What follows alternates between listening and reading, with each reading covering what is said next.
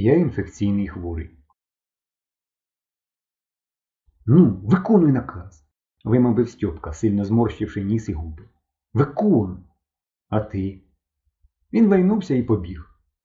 Кроків за двадцять оглянувся, крикнув Іди! І побіг далі. Я зрозумів, куди він біжить. До порожнього голубника серед двору. Я, здається, заревів. До гаражів прийшов із мокрою фізіономією, це я пам'ятаю.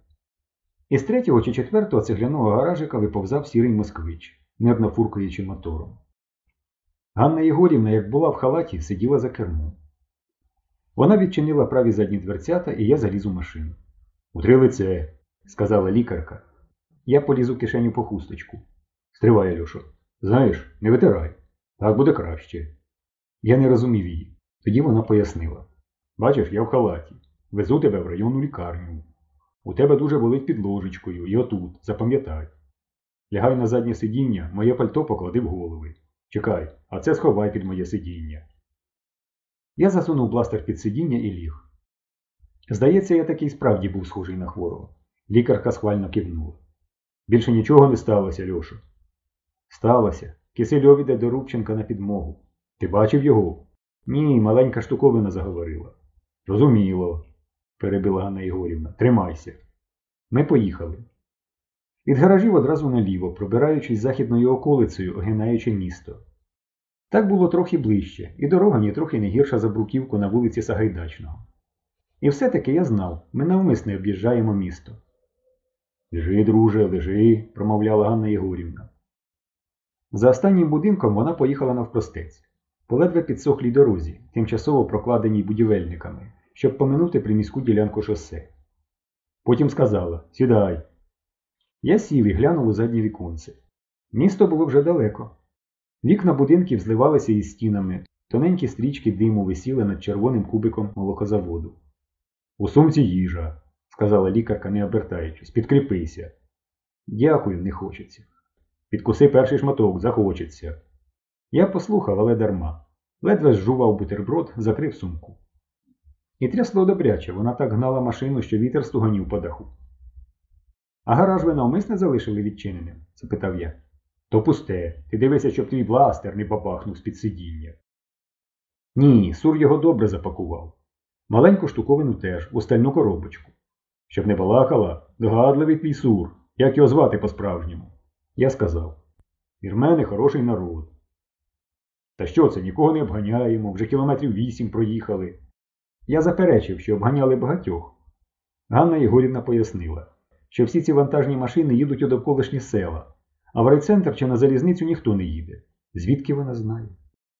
Око досвідченого водія. Вона понад 30 років їздить із війни. Так ми розмовляли, і раптом вона сказала Лягай і заплющ очі, дихай ротом, очей не розтуляй, приїхали, здається. А очі навіщо? Швидше повірять, що ти хворий. З дороги, ей, з дороги, вимовляв гудок. Потім вискнули гальма, і Ганна Єгорівна крикнула Попутніх не беру, інфекційний хворий. Відповів чоловічий голос. Проїзд закрито, на дорозі аварія. Я об'їду, дитина в тяжкому стані. Проїзд закрито до 17-ї години. Втрутився другий чоловічий голос. Вибачайте, лікарю, служба. Ми б із дорогою душею пропустили, так начальство нас не помилує. Перший голос. Зайві балачки, вертайтеся. У тугарині є лікарня. Поки проговорите, хлопчина й помре. Анна Єгорівна. Покажіть ваше посвідчення, сержанте. Я мушу знати, на кого скаржитися в області. Другий голос. Будь ласка, будь ласка, ми б із дорогою душею. Новий чоловічий голос. Лікарю, не прихопите до міста. Вони мене затримали, і моє мотодиво зіпсувалося від злості. Не можу, голубе, флегматично промовила басом Ганна Єгорівна. У мене хворий. Шеклер продуйте. Сержанте, гарантую вам стягнення.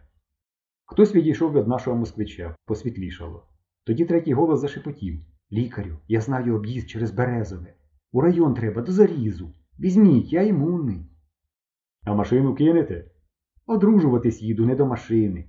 А ці відбуксирують, я їм троячку дам, поспішав голос. Змалку на що хворіли? спитала Ганна Єгорівна. Я ледве не пирснув. На свинку, вітрянку і оцей коклюш. Домовляйтеся про машину тільки скоріше. І після паузи. Альошо, ти лежи. Якщо я чхну, починай стогнати. Мерщій, мерщій. Передні дверцята ляснули. Сонце з моїх ніг перебралося на голову. Ми поїхали назад. Що з хлопчиком?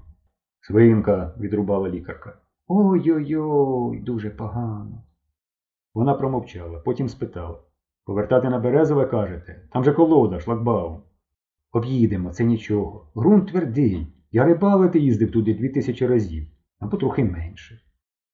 Пустуєте, жених. Моє діло женихівське лікарю, майже новоженець. Отже, об'їзд через Березове теж заборонений, і там аварія. Це ж чому? запитав попутник. Не знаю. Ви ж не сказали при міліції про цей варіант. До міста просилися. Мовчання. Я обережно розтулив повіки і помітив, що пасажир пильно дивиться на лікарку. У нього був керпатий ніс і руді вії. Ось і колода, сказала вона. А ви для жениха не підстаркувати, юначе. Тоді він випалив. Ох, лікарю, у тугари нікується щось недобре. Автомобіль зупинився. Нас обігнала вантажна машина. Ганна Єгорівна примружилася на пасажира. У вас ангіна, сказала вона. Лікарю, застогнав попутник. Яка ангіна? Покажіть горло, ну. Він злякано розтулив рота. Гаразд, кивнула лікарка. Альошо, ти можеш сісти. Ми їдемо на Березове. Що ви помітили дивного в місті? Обережно вибоїна. І як вас звати величати? Розумієте, дядько теж поспішав у район, щоб забити тривогу.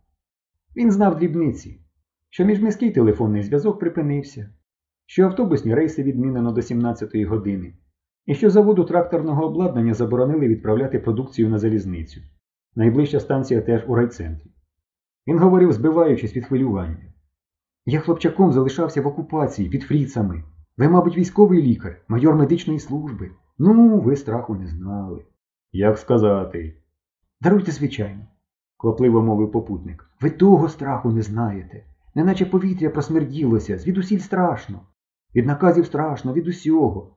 І зараз смородом повіяло. Хто ж тут винен? Він злякано дивився на Ганну Єгорівну. Аварія це так, зірвало міст, звісно, стовпи повалило. Він крутився на сидінні, поглядаючи то на мене, то на лікарку. І телефонні троти зірвано. Лікарю. вигукнув він. Я вам кажу правду. Фактів немає, тільки сморід. Туди не можна, сюди. Чого ж ви поїхали без фактів? З переляку, жалісним голосом зізнався дядько. Користь буде і сам рятуюся. Страшно. Мене в гестапо били. Он як, сказала лікарка. А все ж чуття вас не підвело, часом із переляку діють правильно.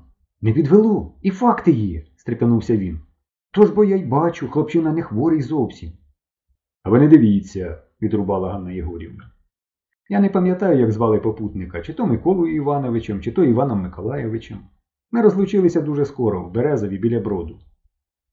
Березівський дерев'яний міст згорів невдовзі перед нашим приїздом, паліща диміли. Шипіли вуглини, падаючи в воду. Косяк перед радіатором застилало димом. Чиста робота, сказала Ганна Єгорівна. Порома тут немає. Хлоп'ята з галасом підбігли до машини. Тітонько, за старорічищем брід, непоганий, ваговози перебираються. Один маленький прошепелявив вівші теж перебираються. Другий малюк відкопили в губу, заревів і гайнув щодуху, злякався білого халата. Попутник мовив справді, хороший брід. Як вода невелика, гальма будуть сухі. Їдьмо. Вона повела машину в об'їзд старого річища. Я теж знав ці місця. Трохи вище по річці водилися чималі раки. До міста звідси не більше п'яти кілометрів. З високого старого берега можна було розгледіти телескоп. Я з самого початку не хотів їхати. І тепер, коли ми почали кружляти, не віддаляючись від міста, мені зробилося зле. Хай тепер рудий боягуз удає із себе хворого. І я страшенно зрадів, коли Ганна Єгорівна спитала Відправити тебе додому, Олексію. Вона курила і понуро дивилася на темний схил протилежного берега. Кращого місця для засідки не придумаєш. Ми внизу осяяні сонцем, як куріпок.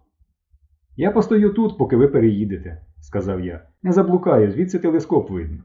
Видно, та по дорозі все таки надійніше, відповіла вона. Візьми з горток із бутербродами, коробочку дай сюди.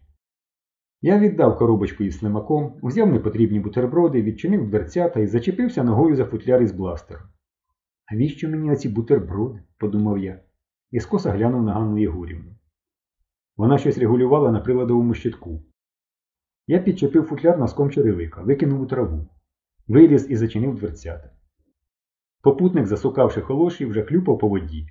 Він піде попереду машини. Щасти тобі, мій хлопчику. Сірий москвіч обережно поповз у воду. Заблищали мокрі колеса, а я стояв на березі і дивився, аж поки машина, беручи вліво, перевалила через гребінь високого берега. Майнув білий рукав, стукнули дверцята, і лишився тільки запах бензину. Тоді я підняв футляр із бластером і навпростець через горби побіг у місто.